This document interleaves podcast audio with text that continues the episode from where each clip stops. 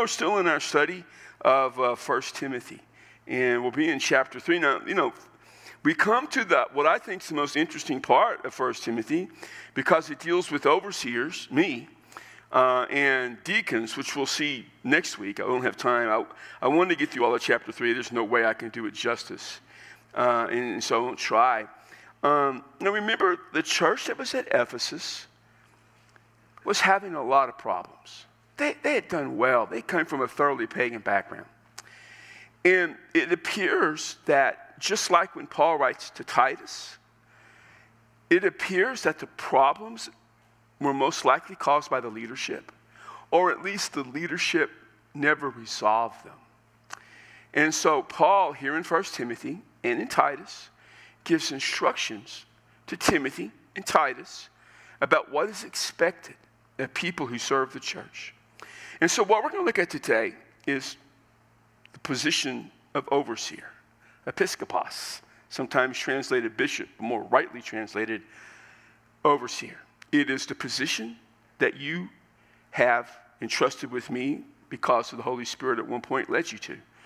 And uh, my experience in pastoring and being a minister for now 42 years is that most problems that churches have, they have because there was a failure at the level of leadership somewhere. And part of the reason of that failure is that we think that the purpose of leadership is to exert authority when the responsibility of leadership is to serve. You may not realize this, but as your pastor, my primary responsibility is to serve, first of all, God, and second of all, you. When I was a young minister, I remember in some of the battles in Southern Baptist life, and there was this great debate on who was to be the authority of the church. Was it to be the pastor? Or was it to be the congregation? And really, when they said congregation, what they really meant were the deacons. That was really the battle. Now, I can promise you this nowhere in Scripture does it ever say deacons have any authority over anything, period. End of story. Not only that, I can also promise you this the WMU has no authority because they're not even mentioned in Scripture. If you don't know what the WMU is, you are young and cherish those moments of not knowing. It also doesn't say that I am the authority of the church. In fact, if I read the New Testament correctly, the authority of the church is the triune God. It is Christ's church that he establishes. Now, I know that's theological, so we have to do it from a practical standpoint. Someone is in charge. No. That's how you look at it. You look incorrectly. But there are people who serve. And as you're going to see, when outlining the qualifications of the pastor, the overseer, it only really lists one responsibility. Everything else is the character of the individual, the man who serves that position. And all the characteristics would seem to point to someone who recognizes service. Now, I would say this part of my serving is in leading. And just like a shepherd in days of old would lead the sheep from one pasture to another, so the pastor oftentimes leads and guides in that way, but not in the sense of authority, but the sense of guidance and help and encouragement and instruction. Now, we live in 21st century America, and we have an organization and a setup, and it does require at some point that somebody ends up making decisions. Well, hopefully it's the Holy Spirit that makes them, and He reveals them to the one who serves you. And in our form of church governance, we are a congregation. Ultimately, to make a decision, you do it by vote, but understand voting is not necessarily biblical, nor is voting the last word. Ultimately, God always has the last word. Our task is to understand, and I say that because most problems churches have come because they fail to understand this. My last three churches that I pastored, um, two of them had gone through splits when I got there. I always want to clarify I was never the source of the split. I followed the split. Then the other one was this one. And all three of those churches had real problems.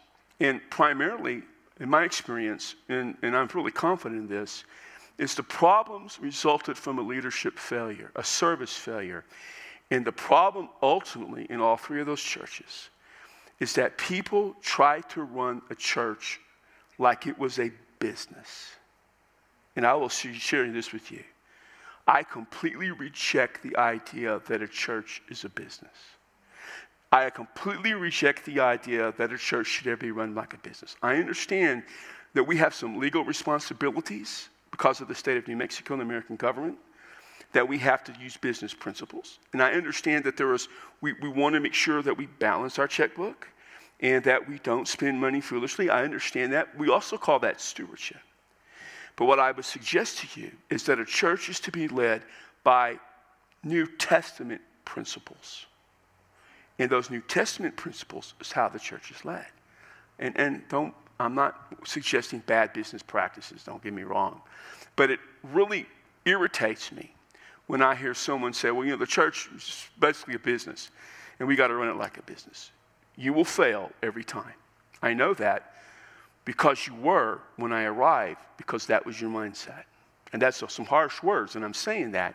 And it may, you know, most of you kind of who were here back then probably knew that and understood that.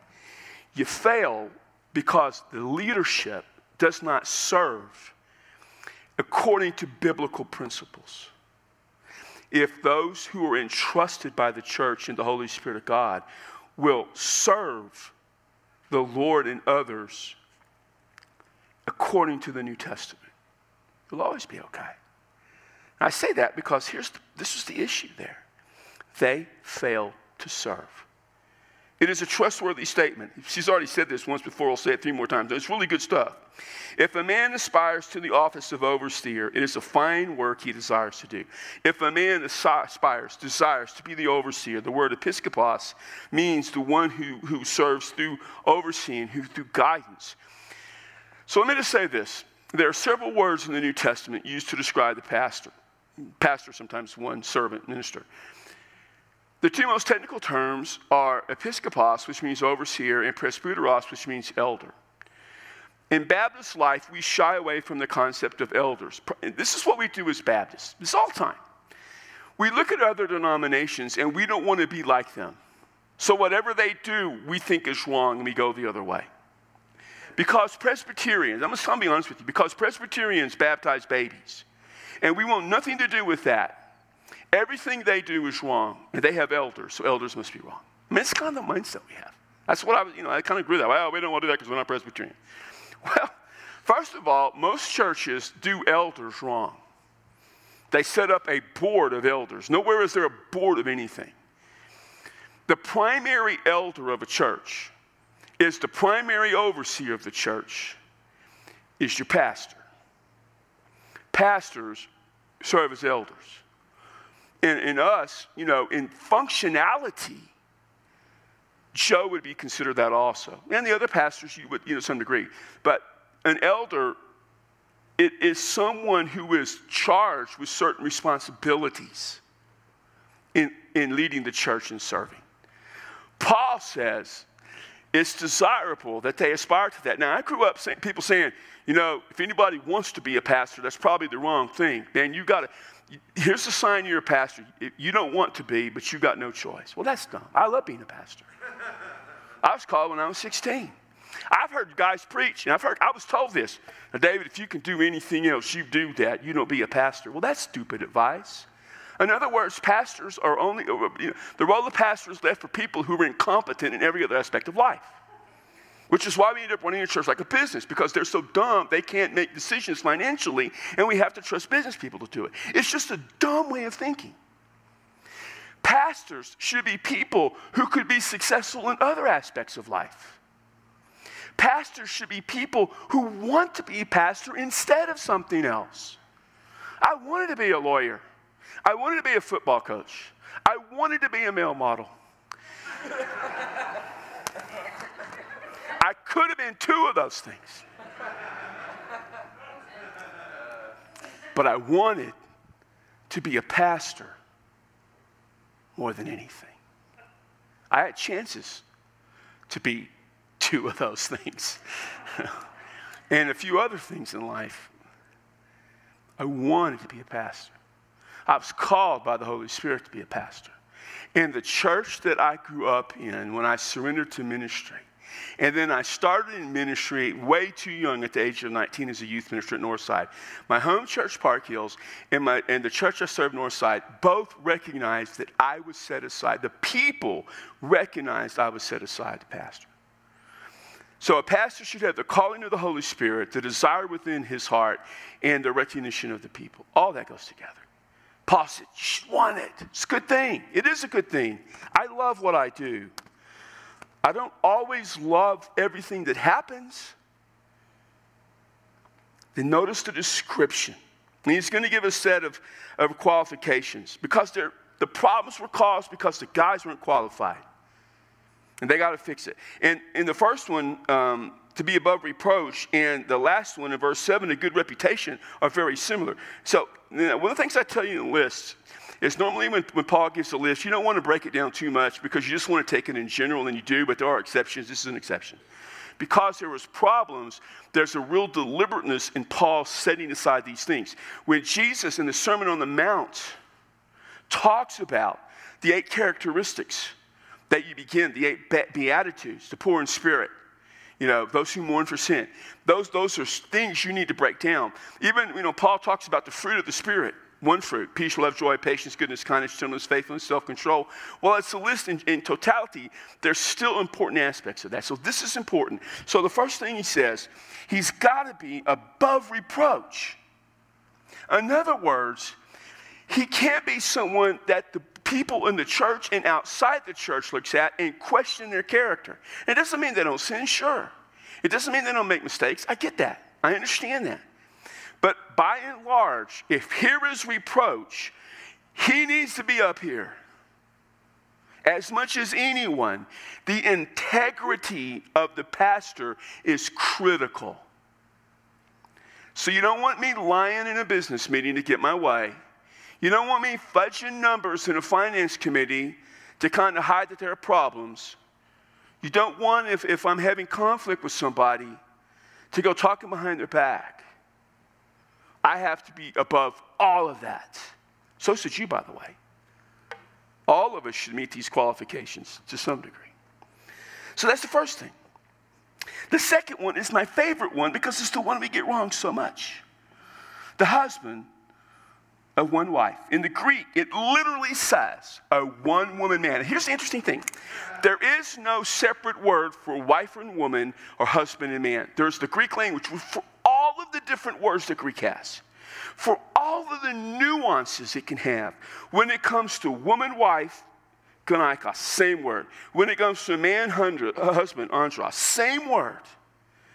So the context oftentimes determines what it is. The best translation is the literal one that says, should be a one woman man. Because that's really the translation. Now, what does it mean to be the husband of one wife? Well, there's several things. Some think it means that there's a call that the, pastor has to be married. Well, that's foolishness because Paul wasn't married at this time.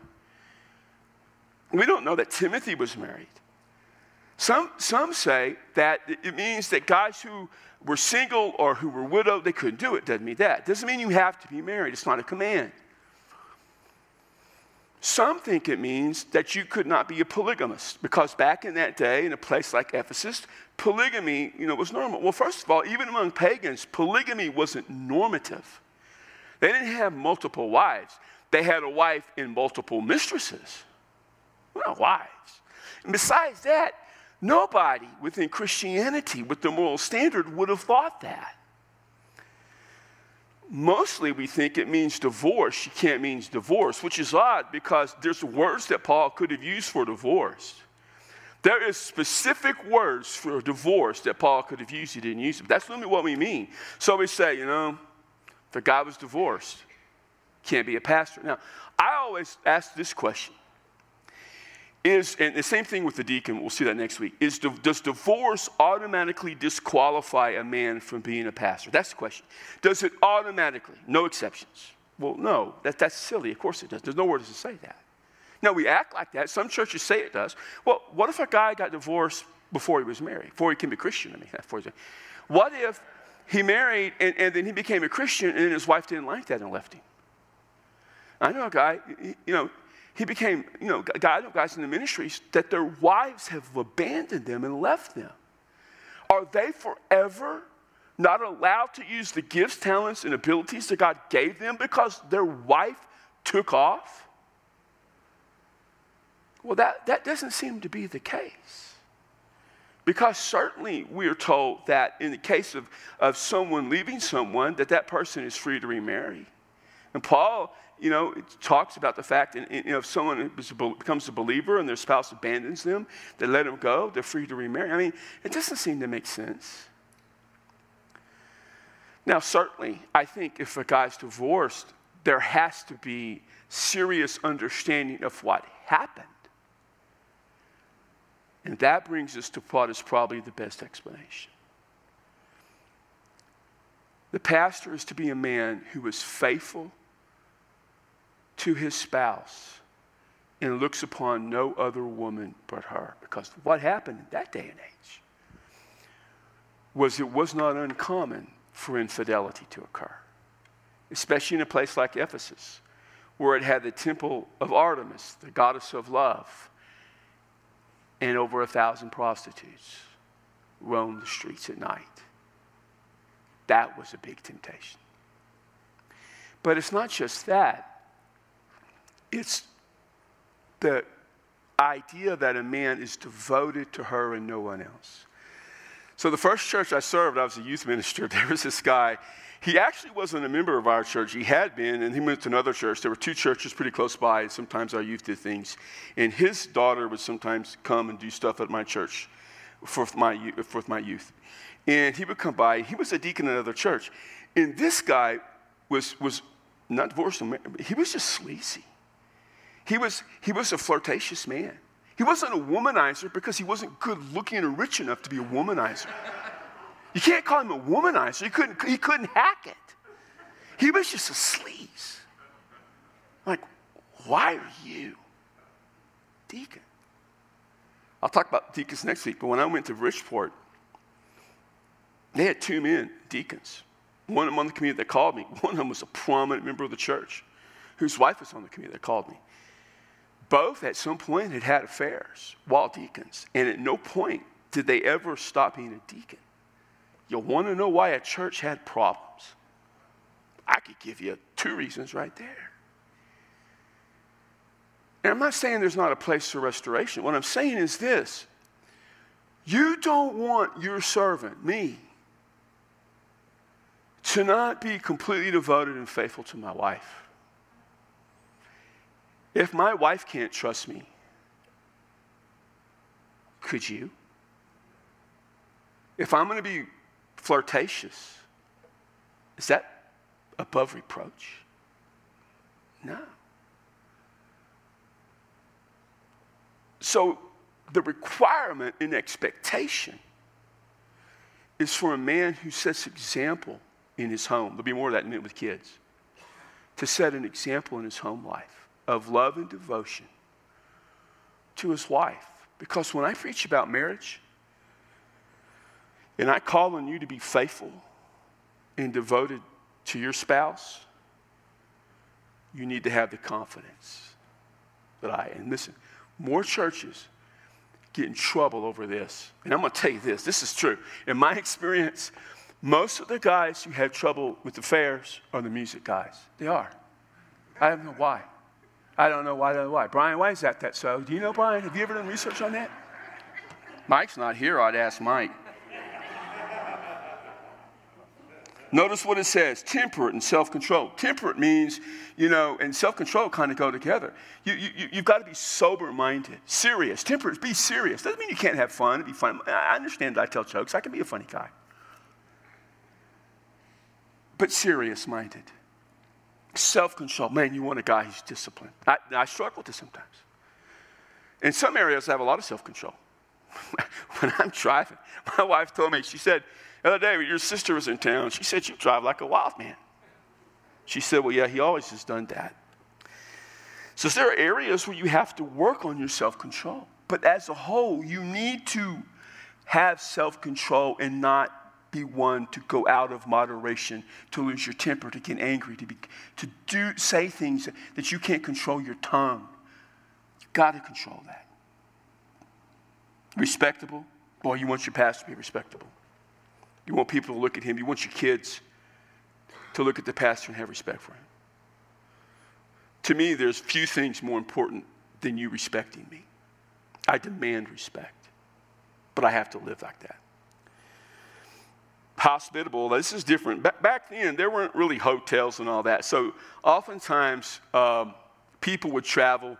You know, Christians would travel, itinerant preachers would travel, and they needed a place to stay. So, a pastor needed to be a guy who was willing to open his home up so people could have a place to stay and not have to stay with pagans. Now, you know, cultural times change. That's not what hospitable means today. I don't want any of you staying at my house. You know. If you got a problem, Joe will take care of you either at his house or he'll put you up in a hotel. I ain't doing it. But hospitable really has the idea of connecting with people in a generous, in a loving way. You know, when, when, you, when I'm standing out there and you approach me, I need to be hospitable and talk to you, even if I don't want to. I need to do that. And I try to. I try to fake that really well. Now, not any of you that come up to me and talk today had nothing, y'all weren't what I'm talking about. It's people who aren't here. Oh, number, the next one is so much fun. Not indulging, overindulging in wine. You know, nowhere in the New Testament does it teach abstinence of alcohol. I've heard a lot of Baptist preachers justify it saying, well, wine just meant grape juice. No, it didn't. My Greek teacher at Southwestern Seminary, godly man, said oinos is oinos, wine is wine is wine. But here's not overindulging. You need, the temptation was always to overdo it, you know, and drink all throughout the New Testament and Old Testament. Now, here's, here's the thing we live in a day where alcohol really is needed. The alcohol back then, because water was so bad, alcohol was often a remedy. Wine was a remedy for that, medicinal purposes, social gatherings, you know, they celebrated. None of that is necessary. So I am an abstainer from alcohol. I don't, I don't touch it. You, and here's the thing I'm a Southern Baptist, and Baptists historically and traditionally have not had their pastors drink. And that's part of the deal. When I became a Southern Baptist preacher, and I had no desire to drink, but I'll tell you this I understand most of you don't, well, you may drink, but you don't want to think about me drinking. You don't like that. You don't want to see me at a restaurant with a beer. The other day, when my sister and her husband was in town, he, we were at a restaurant. He had a beer. I, I, you know, I didn't care they drank, but, but I just thought, well, great, church members are going to come in and think that I'm the one drinking. So I sat at a different table. You know, it's just the way it was. you don't want to think that. Now, uh, so I'll say this, and, and, and, I just, and I know guys, young, young preachers, well, I have the right to drink. Yeah, you do, but do you, do you don't need to, really. If that's the most important thing to you, you got other problems. So, you know, we've had discussions with my staff. You know, we've asked, you know, about drinking, and, and I, I, have a very simple philosophy. If, if, they, if they want to drink alcohol, it's between them and God. I don't want to know about it. But I do tell them this, and they know it. It better never come back to me Uh, to the church. Not that I find out that you drink. You better never come back. You better not. There never better. There never better be a problem caused by your alcohol. I don't want someone to come up and say, "Well, but I saw so and so drinking, Pastor. What's going on?" You getting you you have, uh, you ever have too much? In any issue that happens because they drink, they better have their resume dusted off and their bags packed. And I'm dead serious because they made a choice and that choice backfired and I have no mercy, no compassion, and no slack. The only reason I might slightly give them a second chance is if their family would suffer because of it. I might, for the sake of their wife and children or husband and children, reconsider. But I can guarantee you they're going to apologize, they're going to ask forgiveness they're going to they're going to wash my car every weekend. I don't want, listen, there's enough things that come back on the church, and I can cause the church enough problems on my own. I don't want to add alcohol to the reason the problems I cause. It's really important. I'll deal with deacons next week. oh, and by the way, not a bully or violent, but gentle and not contentious or argumentative. I can be argumentative. I've had to really, uh, I've worked, over the last 15, 20 years, I don't argue near as much. If you don't believe me, you and I can go back there and talk about all you want, but I don't argue much anymore. You missed that joke. It's just not worth it. It's bad. Free from the love of money. Later on, Paul will say the love of money is the root of all evil. I like it. I like money. Money comes in handy. If I don't have any, it's okay. If, if, if money, if I don't have any money, I'll be all right. He must be one who manages his own household well, keeping his children under control with dignity. Because if you don't know how to manage the household, how are you going to take care of the church of God? So there's some idea here if you manage to oversee your house. So you're going to manage the church as well a little bit. So this is a tough one because I feel, you know, I got a couple of guys here who have little kids that are growing up. One of them, we talked about dating pretty soon, and one of us is talking about that. Man, I'm like, how do you manage your household? What happens if their kid messes up? I've known pastors that had a 17 or 18 year old kid mess up, and then, you know, the church, like, well, you can't remain pastor anymore. Well, that's silly. That's not what that means. But it means that they discipline and instruct their children correctly. Listen, kids can go off the deep end, and most of you know it. Some of you who have younger kids, it's going to happen. And we can point, go in there, and I can tell you which ones it's going to happen to. Some of you went off the deep end. That's not what that means. It means they set an example in the discipline and guidance in their home. They set an example of their home life. I got to have credibility when I talk to you about merit family issues. Now, my daughter's 35 and she lives in another state, and you have no idea how good a job I did or didn't do. and notice this and not a new convert. Not a new convert, so he will not become conceited and fall into condemnation incurred by the devil. So if you're a new, a new convert, you don't want a new believer to become a pastor or a deacon. I'll talk about one next week. He must have a good reputation. I'm going to go back to what I said earlier. So he will not fall into disgrace at the snare of the devil. In other words, you want a good reputation because otherwise he, he's, his bad reputation, there's a trap in this and set by the devil they would fall into. Now, I skipped over one that I want to come back to. And I only have a few minutes, but I really wanted to focus on this skillful in teaching. It's the only trait or, or job description that's in there. Too many churches, excuse me, say, too many pastors don't work at the craft of teaching and preaching. That is probably the primary thing that I do in serving is to teach you the Word of God, and on Sundays to preach and teach the Word of God. One day, I'll be gone. The day I come to a church, I always know every church I go to, I go with the expectation I will leave. I will either walk out or they'll carry me out, you know, somewhere or the other I'm going. Whoever follows me, make sure they can teach and preach the Word of God. No church reaches people and grows if the pastor is not skilled in teaching and preaching. And if they don't master their craft and spend unbelievable hours perfecting that craft. Listen, there are things I know I need to go visit hospitals, do a better job, but some of y'all do a better job than I do. 90% of you do a better job at visiting hospitals 80% of the time more than I do. You go figure those statistics out. Where I excel, probably beyond most people, is at the moment where it looks like someone may lose their life or tragedy, where I have a skill set that's going to come in handy. Just in terms of visiting people, ah, most of y'all do a better job at that. Most of you do a better job at leading certain areas all the time. But where you can't do a better job, or you shouldn't be able to do a better job, is teaching and preaching. I'm going to handle a subject matter Sunday. It's very difficult. My job is for you to understand it in a way that translates into your everyday life. Teaching is critical.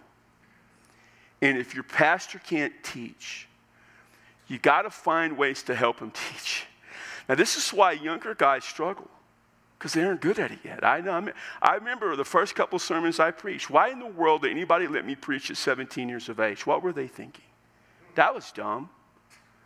Even when I was 20, 21, I've been in ministry for a couple of years. Eh, I shouldn't have preached probably on Sunday mornings much.